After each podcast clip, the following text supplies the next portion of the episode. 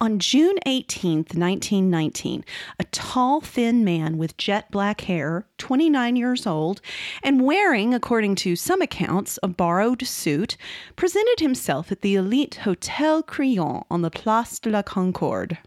The hotel was home to the U.S. delegation at the Paris Peace Conference. The man managed, somehow, to convince the hotel to deliver a letter and petition to Woodrow Wilson's closest advisor, Colonel House. We know that the letter reached House's office because House's archives include a copy of a note acknowledging receipt. We know the contents of the petition because copies circulated in Paris. It is titled Demands of the Annamite People and begins, quote, since the victory of the Allies, all subjects are frantic with hope at the prospect of an era of right and justice, which should begin for them by virtue of the formal and solemn engagements made before the whole world by the various powers of the Entente in the struggle of civilization against barbarism. The petition goes on to reference the principle of self determination as outlined in the 14 points. It calls for basic rights and liberties for the Annamite people and autonomy in internal affairs. The letter is signed by Nguyen Ai Quoc, the man who made the delivery to the Hotel Crillon. The name is a pseudonym that translates to Nguyen who loves his country. I would not be surprised if you have never heard of the Annamites or of Nguyen Ai Quoc. Both became better known by different names in the future. You are probably more familiar with the Annamites as the Vietnamese and Nguyen Ai Quoc as Ho Chi Minh. This is the year that was 1919.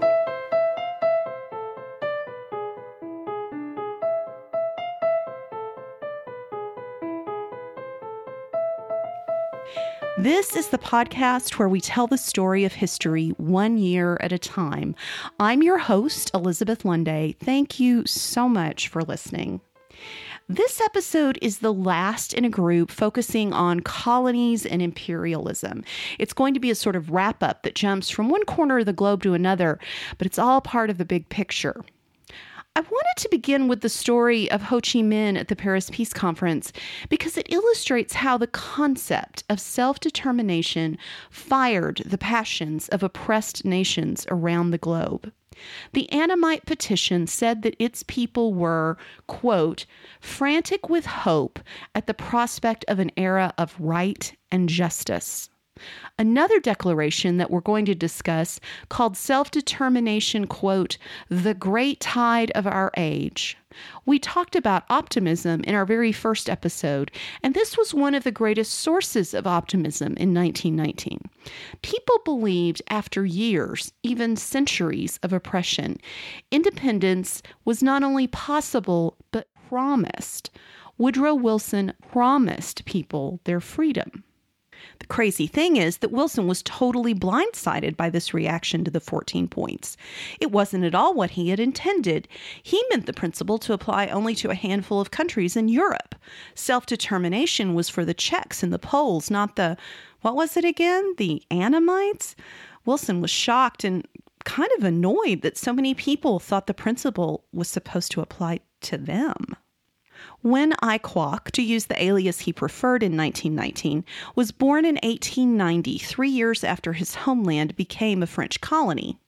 French Indochina included today's Vietnam, Cambodia, and Laos. Vietnam was frequently referred to as Annam. The French ruled with an iron fist. The native population had no civil liberties, and education was reserved for a tiny minority. Nguyen Ai Quoc had been fortunate to go to school through age 17, but he saw few opportunities at home. He left Vietnam in 1911 as a cook's helper aboard a French vessel and traveled the world. He lived in Brooklyn and later London. According to some accounts, he was tutored in the art of French pastry under the famous chef Auguste Escoffier, but this most likely is a myth. Finally, he landed in Paris and got a job at the Ritz as a busboy. In Paris, Quoc joined a group of Vietnamese nationalists.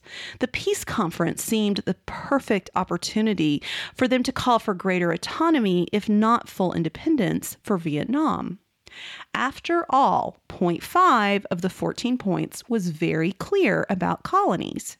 It required the Allies to make, quote, a free, open minded, and absolutely impartial adjustment of all colonial claims, based upon a strict observance of the principle that in determining all such questions of sovereignty, the interests of the populations concerned must have equal weight with the equitable government whose title is to be determined.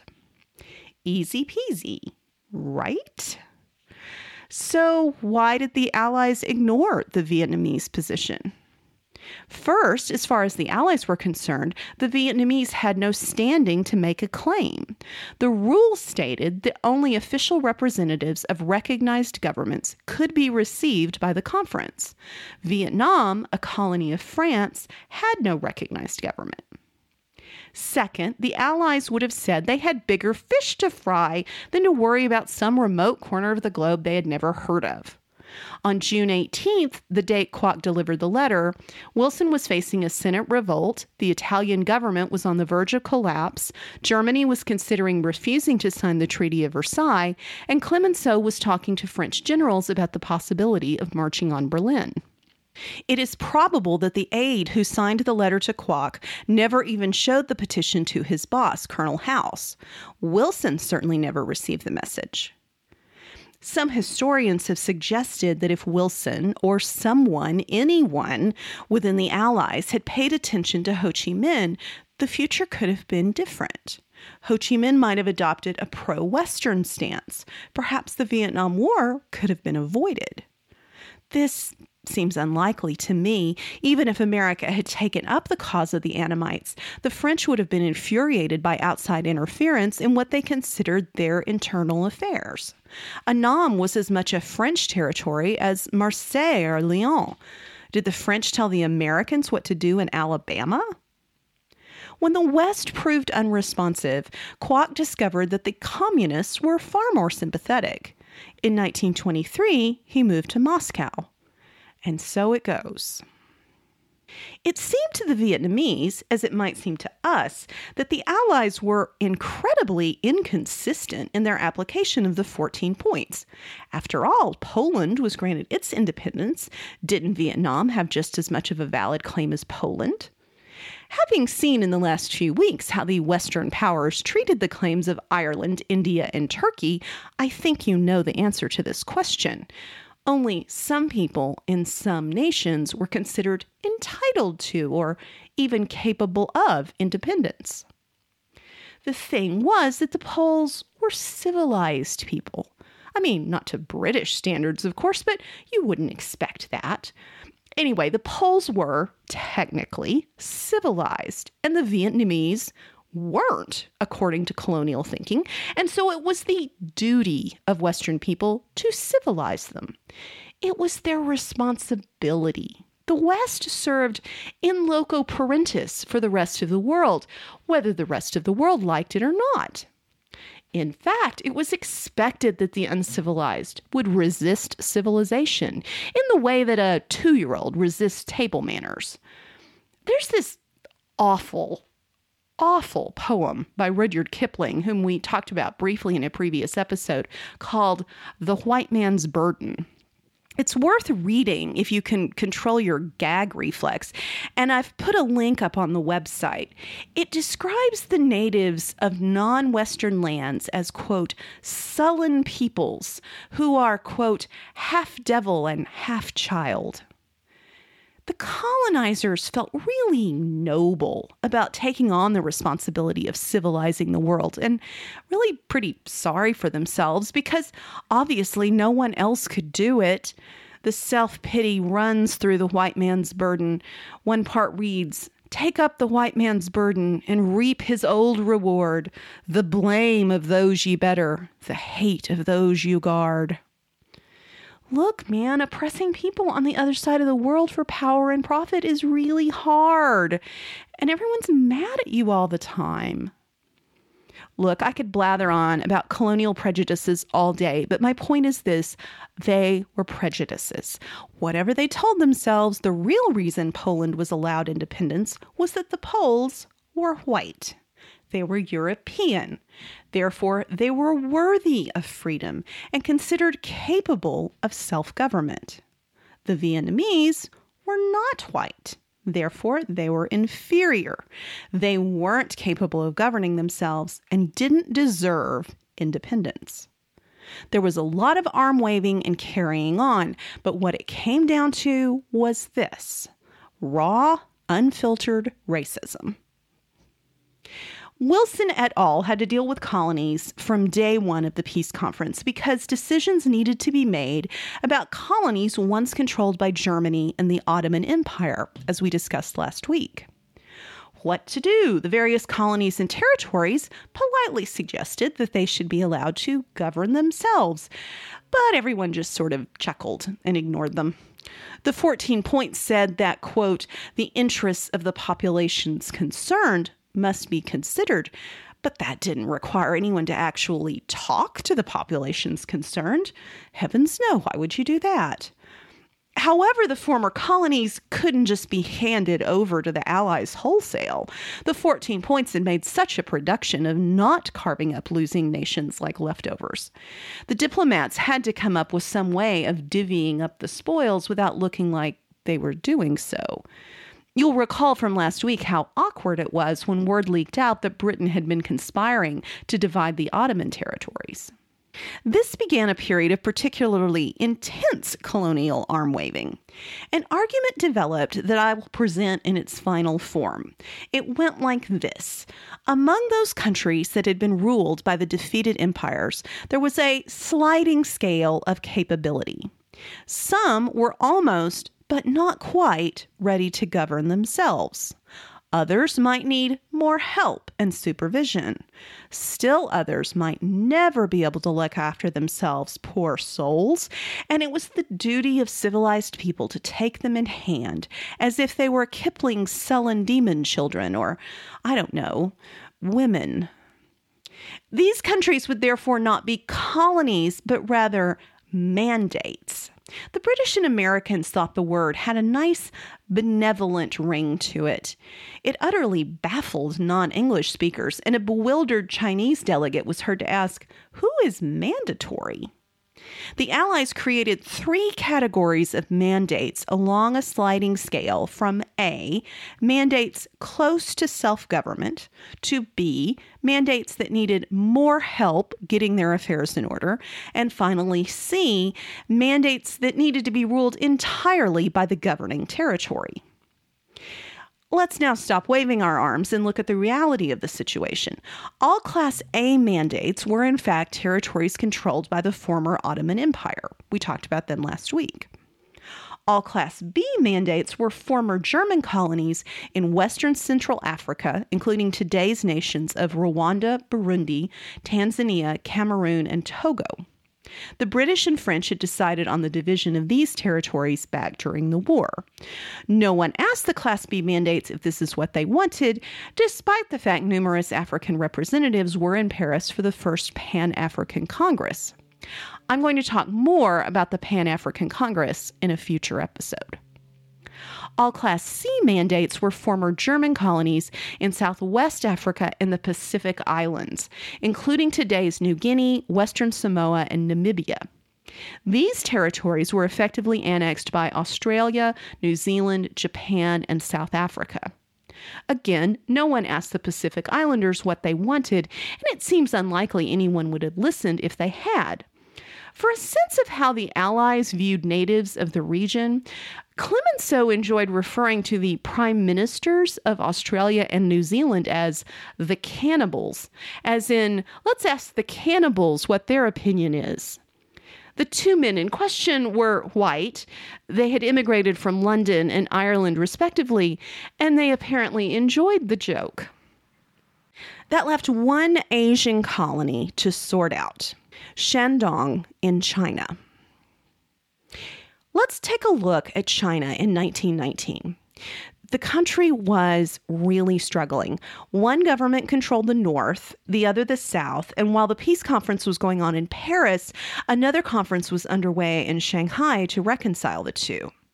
Through the 18th century, China had been one of the most powerful countries in the world, but pressure from Western empires combined with internal strains weakened China in the 19th century.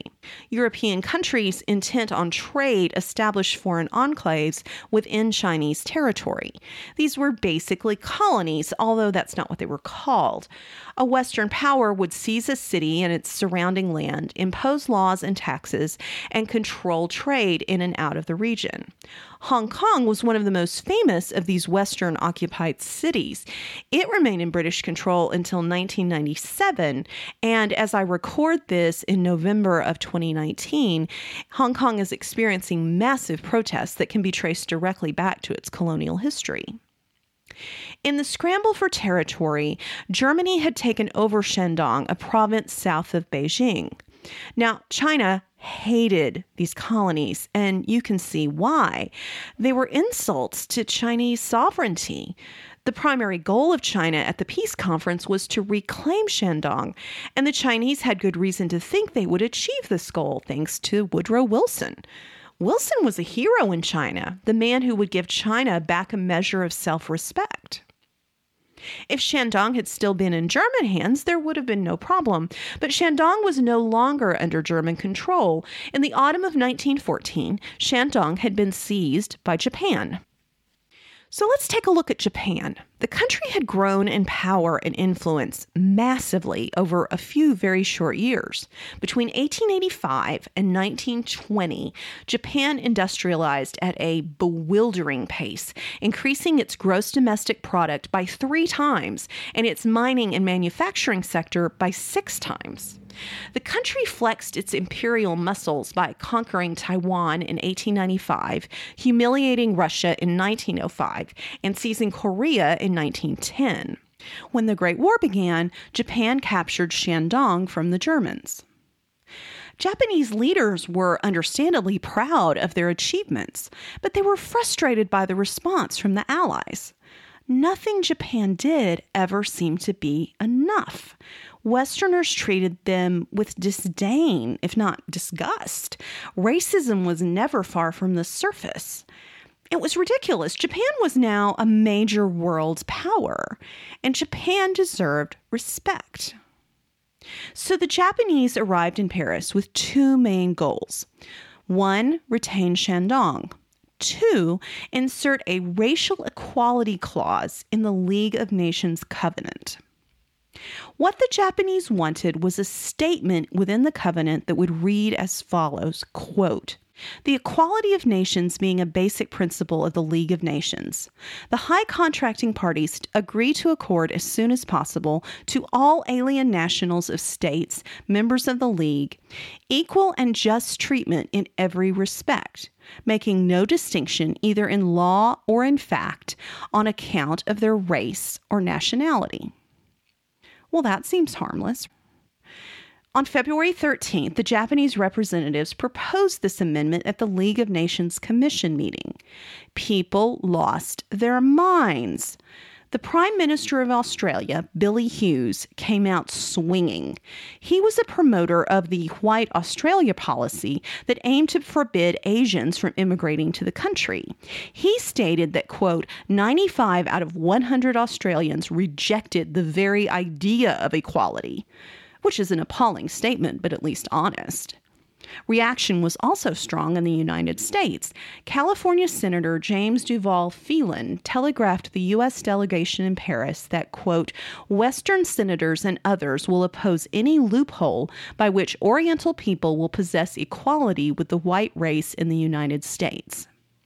Newspaper editorial pages, especially on the West Coast, were filled with hand wringing that the Racial Equality Clause would force the U.S. to reverse a 1917 law restricting immigration from Asia, as well as various state laws limiting the ownership of property. At this time, California and several other states prohibited Chinese and Japanese immigrants from owning land. Wilson didn't speak openly against the racial equality clause, but he didn't defend it either. Wilson was a Virginian. He segregated the federal government when he took office. He needed the support of Southern Democrats who saw any call for racial equality as threatening Jim Crow. He didn't need the opposition of Western Republicans who were riding a wave of hysteria about Asian immigration, the so called yellow peril. April 11th was the critical day for the Racial Equality Clause. It was the final session of the committee drafting the League of Nations Covenant, and they had to finish that day. Other matters had dragged out discussion and delayed debate on the clause, so it was late by the time the Japanese moved for the clause to be added to the covenant. Several delegates spoke in favor, including the Greek, Czech, and French representatives. The British delegate, looking uncomfortable, said simply that he couldn't support it and then shut up. It was the turn of Wilson, the chair of the committee. He urged the Japanese to withdraw their clause without a vote. He told them they were going about this whole thing the wrong way. It was a mistake, he said, to make too much of a fuss about racial prejudice. Everyone knew the League was based on the equality of nations. They didn't need to spell it out. Let's be reasonable here. But even after this bit of white splaining by Wilson, the Japanese insisted on a vote. So the commission voted the Racial Equality Clause received 11 out of 19 votes, a majority. Yay! But then Wilson announced that because there were strong objections to the vote, it would not carry. A unanimous vote would be required. Lacking that, the clause was thrown out. What? There was nothing in the rules about requiring unanimous votes for strongly felt issues. There was certainly nothing about requiring unanimous votes after the fact. The French and the Japanese sputtered objections. Wilson proceeded serenely to the next matter on the agenda. The entire conference was thrown into turmoil by this turn of events. The Japanese were livid and ready to walk. They threatened to refuse to sign the Treaty of Versailles. This was a crisis. For the Japanese not to sign the treaty would have been awkward and humiliating for the rest of the Allies, a clear sign to the world that the global powers were not in agreement. And the timing was terrible. At this exact moment, the Italians were also threatening not to sign. We're going to talk more about them in a minute. If two of the five biggest powers walked out of the treaty discussions, the legitimacy of the entire process would be in question. But the Japanese had one more card to play Shandong. Japan let it be known that if the Allies granted them control of the province, they would sign the treaty, even without the racial equality clause. Wilson had spent the entire war denouncing this sort of wheeling and dealing. He deplored tit for tat diplomacy as one of the main causes of the Great War. The whole purpose of the 14 points had been to establish principles around which to base international agreements. To trade a colony for a treaty signature was against everything he stood for. But now Wilson felt he had no choice but to accept the deal. There was a lot of hand wringing and arguing and smoking of cigarettes. Diplomats wrote embittered memos and had whispered arguments in hallways, and sometimes the arguments got well above whispering level. Wilson was cranky and his health seemed precarious. He was still recovering from whatever illness had struck him that spring a cold or a stroke or the flu. But at the end of the day, with no other way for the Allies to retrieve their position, Wilson told the Japanese they could keep Shandong. The Japanese agreed to sign the Treaty of Versailles. The Chinese delegation was devastated. So, too, when the news reached back home, were the Chinese people. They had trusted Wilson. They had believed in the 14 points. Now they felt nothing but rage and betrayal. They were losing Shandong to their rival Japan in a bit of horse trading that did the Chinese no good at all. Frustrations erupted on May 4th, 1919. Some 4,000 protesters crowded in Tiananmen Square shouting, Don't sign the Treaty of Versailles! Demonstrations and strikes spread across the country. This became known as the May 4th movement. It marked the rejection of Western liberalism among Chinese intellectuals. The West had failed them. The Allies had proven themselves faithless and selfish. Many Chinese looked for new models and new supporters. It is no coincidence that the Communist Party of China was founded in 1921. The peace conference also left lasting resentment in Japan. Yes, Japan had won Shandong, but the country was humiliated by its treatment. The Japanese had played the Western game according to Western rules. And for what? In the end, it wasn't cooperation over the war or participation in the peace conference that had secured Shandong. Many Japanese nationalists concluded why bother? What good had the West ever done Japan? Relationships soured and bitterness grew. As for the American delegation at the peace conference, many were disgusted with the deal. Several junior members resigned. And when Wilson returned home to promote the League of Nations, everywhere he went, the people and the press asked him about Shandong. It's not that the American people particularly cared about the fate of this Chinese colony, but they recognized hypocrisy when they saw it. So over and over they asked, why had Wilson given the Japanese Shandong? How could he defend the decision? Wilson couldn't. He couldn't defend it. It was a betrayal of the 14 points, and everyone knew it. And here we have yet another reason Wilson failed to convince the American people to back the League of Nations. Let's look at one more event in Asia, this time in Korea. After a long and remarkable history, Korea struggled in the 19th century under pressure from Western powers to open trade. Then Japan forcibly annexed Korea in 1910. Japanese rule was harsh. To give you an indication, this era is sometimes known in Korea as the military police reign era. When news of the 14 points reached Korea, it kindled hope that Korean independence would be supported by the Western powers. Several prominent Koreans wanted to plead their case in Paris, but their visas were denied by the Japanese.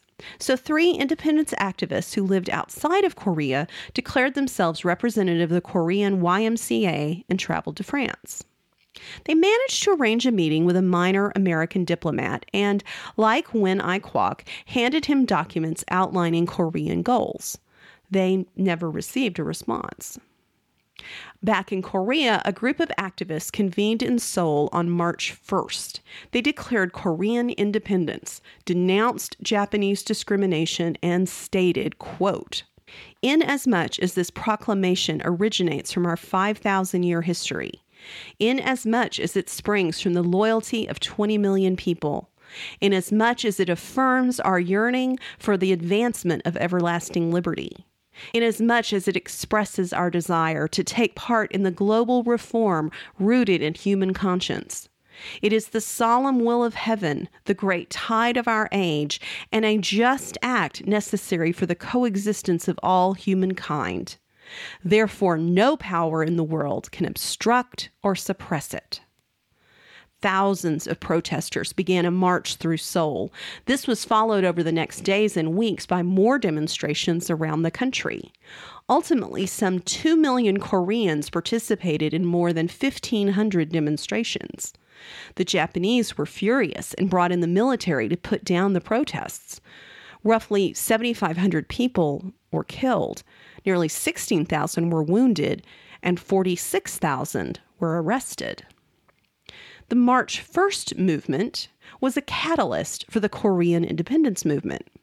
However, Koreans, like so many others, were left frustrated by the Western nations. The communists would be quick to take advantage of this resentment. The Korean Communist movement was established in 1922 a line goes directly from the March 1st movement to Kim Jong un. And so it goes. I want to do a little zipping around the world before I focus in on one last story. First, last week we talked about the collapse of the Ottoman Empire. What I couldn't figure out how to work into that episode were two other conflicts in that general corner of the world in Egypt and Afghanistan. So let's touch on them very quickly. First, Egypt was technically part of the Ottoman Empire in 1914, but it had been under British influence for years. Control of the Suez Canal was essential to British strategy for India. This was annoying enough for the Egyptians, but the situation worsened during the war as the British conscripted one and a half million Egyptians in forced labor corps and requisitioned crops and animals for the army. The situation shifted when, guess what? The 14 points were announced. Like the Vietnamese and the Chinese and the Koreans, Egyptians thought it actually applied to them. Independence activists demanded the British High Commissioner end the protectorate in Egypt. At the same time, they began organizing protests, attracting massive crowds at demonstrations. The British freaked out, especially because, as in India, the protests crossed the religious divide. Seeing Christians and Muslims protesting together was scary stuff. So the British cracked down, and hundreds of Egyptians were killed. The situation finally simmered down in December 1919 when Lloyd George established a commission to research the Egypt question and propose a settlement. In 1922, London forced a compromise in which Britain declared Egypt fully independent and sovereign, but actually kept several key aspects of Egyptian foreign relations in British hands. The British didn't leave Egypt entirely until after World War II. Then there was Afghanistan. Positioned as it is between India and Russia, the country had been a focus of British attention for years. Since 1880, Britain had basically pulled the strings in Afghanistan through various puppet rulers. But in 1919, a new ruler had taken over the country, one Emir Amanullah Khan, and he decided he had had enough of being a British puppet. He saw his chance in April 1919, and if that date sounds familiar, yes, it was right after the Amritsar massacre. Amanullah reasoned that unrest in India created an opportunity to catch the British while they were distracted. So in early May 1919, Afghan troops attacked across the Khyber Pass.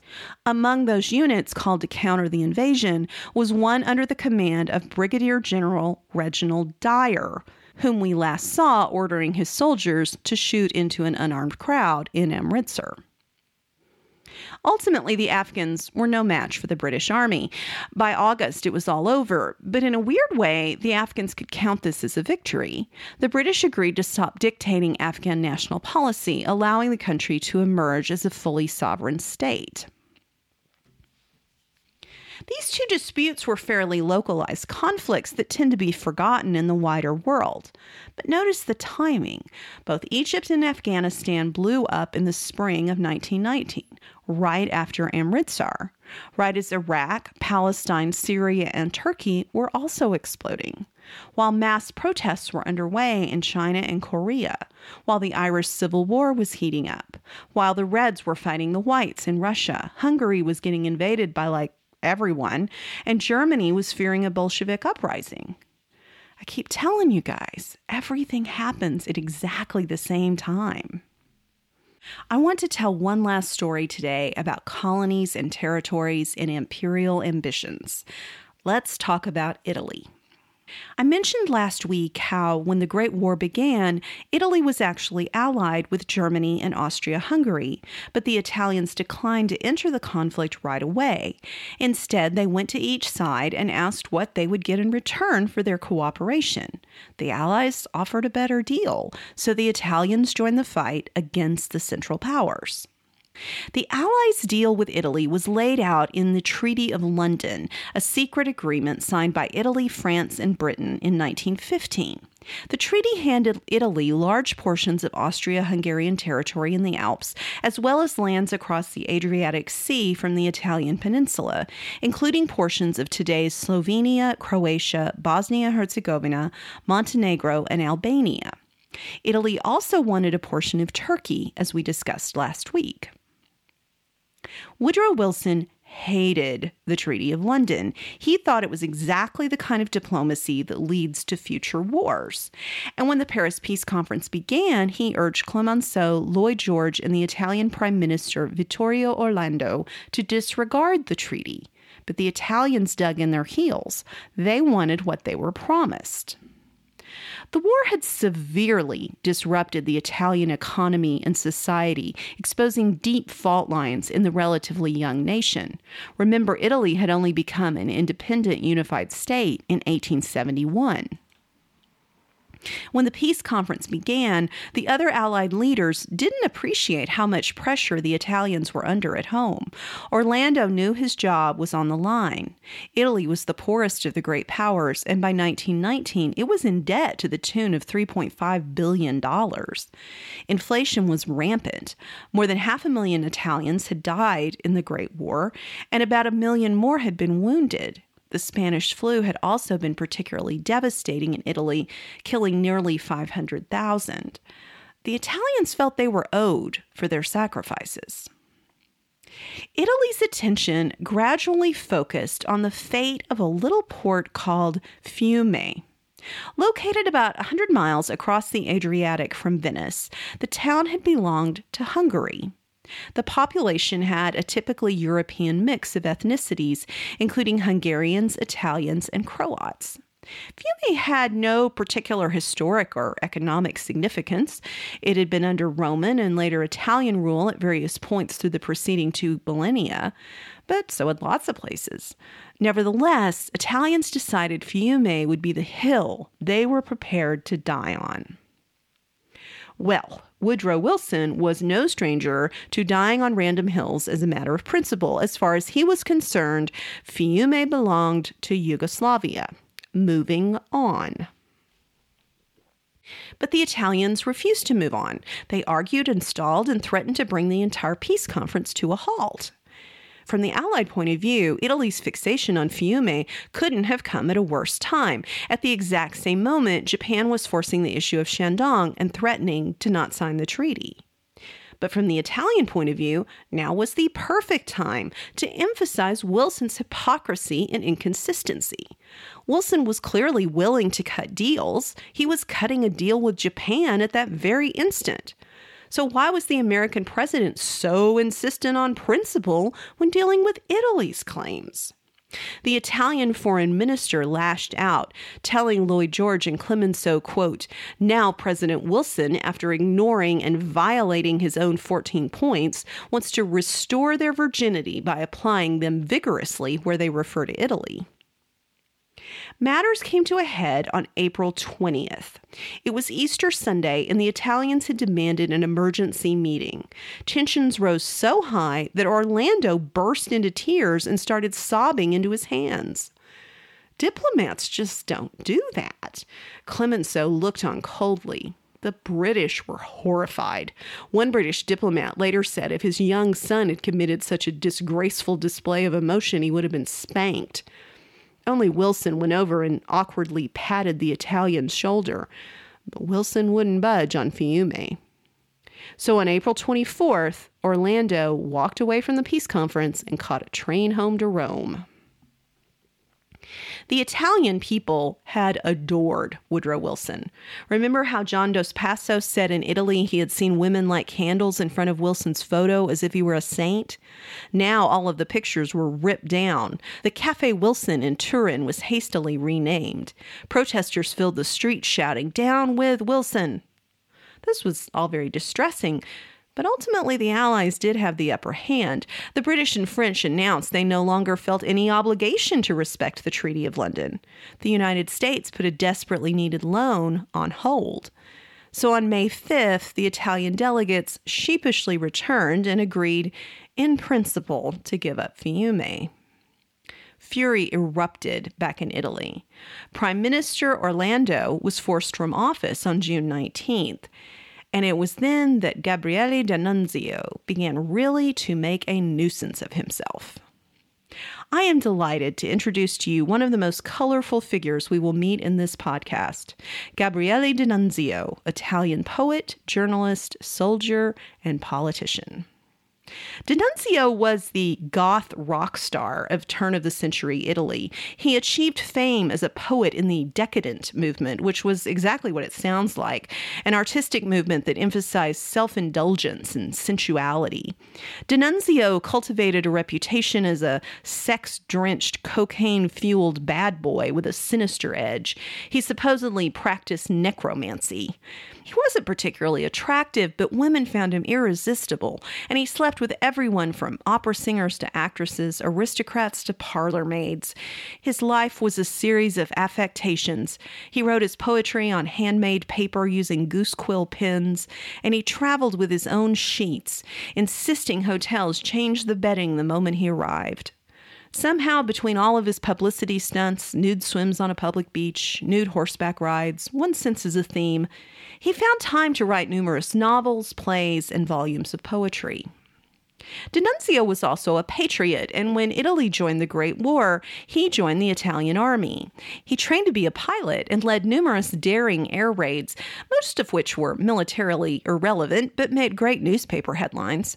For example, he commanded nine planes in a 700 mile round trip flight from Italy over the Alps to Austria, which was really pushing the limits of aviation in 1918.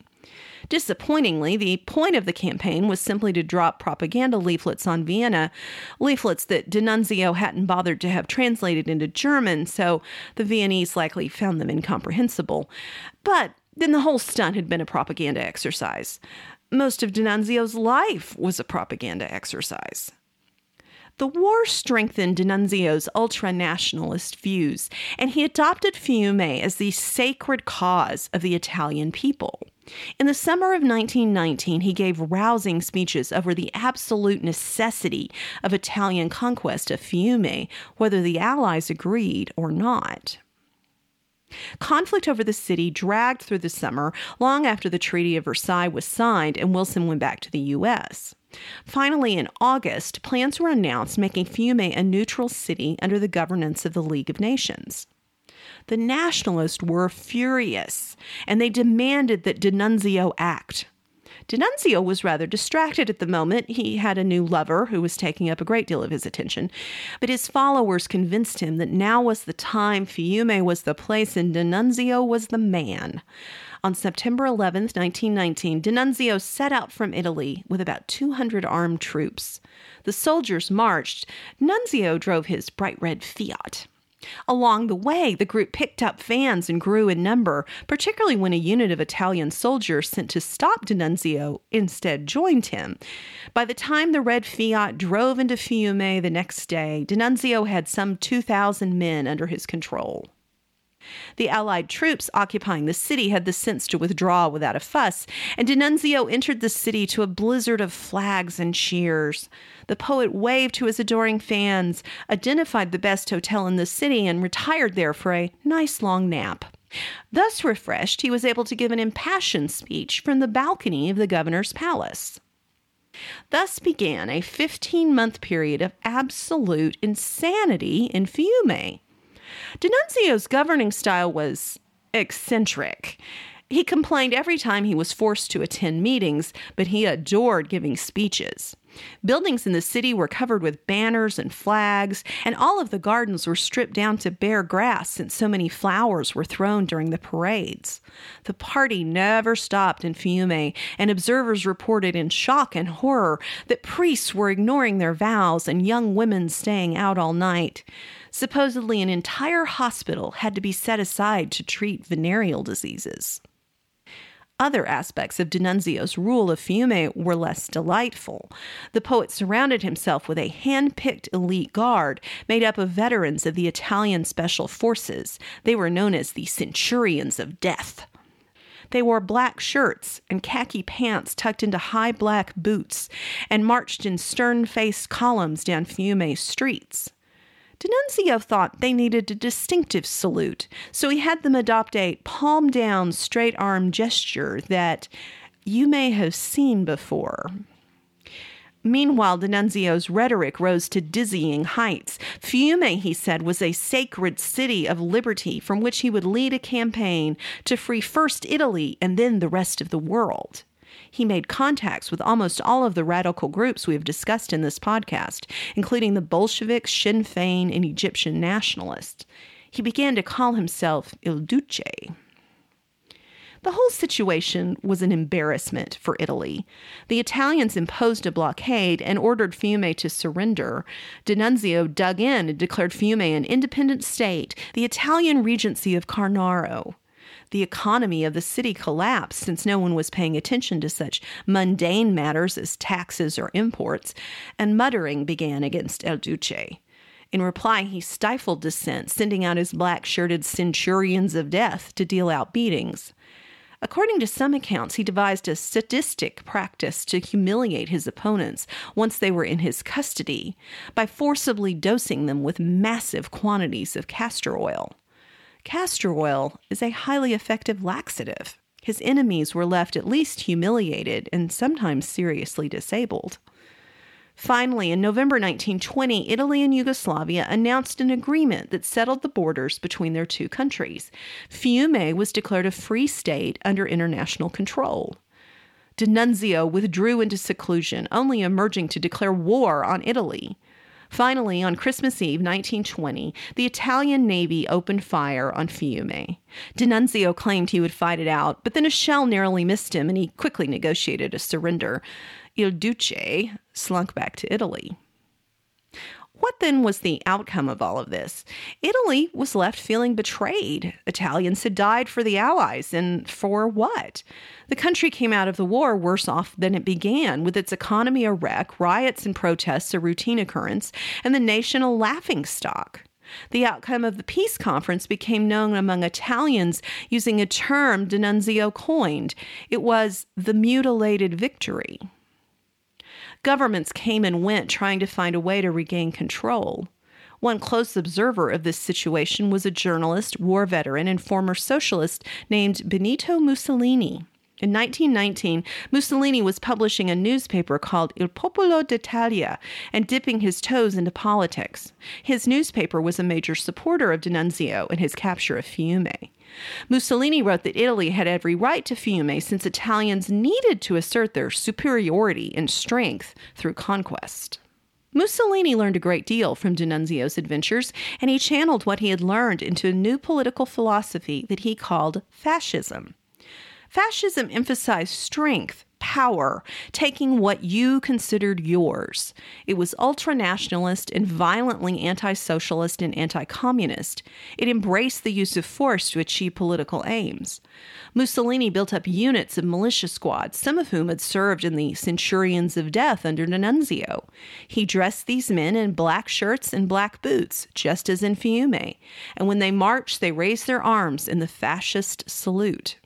In October 1922, with the current government again tottering, Mussolini's followers decided their time had come. They organized a march on Rome, arriving not with D'Annunzio's 2,000 men, but rather 30,000. Mussolini, incidentally, did not actually march into Rome, but more comfortably took a car. With black shirts parading through the Eternal City, the King of Italy handed the government to Mussolini to forestall civil war. Mussolini's appeal was to Italian pride as much as anything else, pride that had been wounded by the Allies in the humiliating, mutilated victory. One of Mussolini's first major foreign policy achievements was to force Yugoslavia to hand Fiume over to Italy. Mussolini borrowed more than a uniform and a salute from D'Annunzio. His black shirts adopted the brutal methods of D'Annunzio's centurions, including the castor oil torture technique. Beyond that, Mussolini's entire style of public spectacle, the shouted speeches and massive parades, all calculated to whip audiences into a nationalist frenzy, were straight from D'Annunzio's playbook. They would soon be adopted by an Austrian born failed artist, just beginning to get headlines for his wildly popular anti Semitic speeches in Germany. And so it goes. I must tell you about D'Annunzio's last days before we go. He did not, in fact, support Mussolini, but was rather scornful and dismissive of fascism. After all, he had done it all first. D'Annunzio stayed out of politics, holed up in his country estate, and took massive quantities of cocaine. He died on March 1st, 1938, apparently of a stroke. I include the qualifier because it was discovered later that his last mistress, a beautiful blonde, was actually a Nazi agent who left for Berlin the day he died. People still wonder if she poisoned him. And that's where I'm going to leave it this week. Thank you so much for listening to The Year That Was. Next week, we're going to shift our focus and begin a series of episodes about events in the United States. We're going to talk about anarchists and communists and mail bombs and wobblies and a very young J. Edgar Hoover. I hope you join me. It's going to be a lot of fun. Please subscribe so you never miss an episode. Check out the website, www.theyearthatwaspodcast.com, for photos and maps and some links to Gabriele D'Annunzio's poetry. Join me on Twitter or on the Facebook page for more fun details and discussion. Thanks again for listening. I'm Elizabeth Lunday, and this is The Year That Was.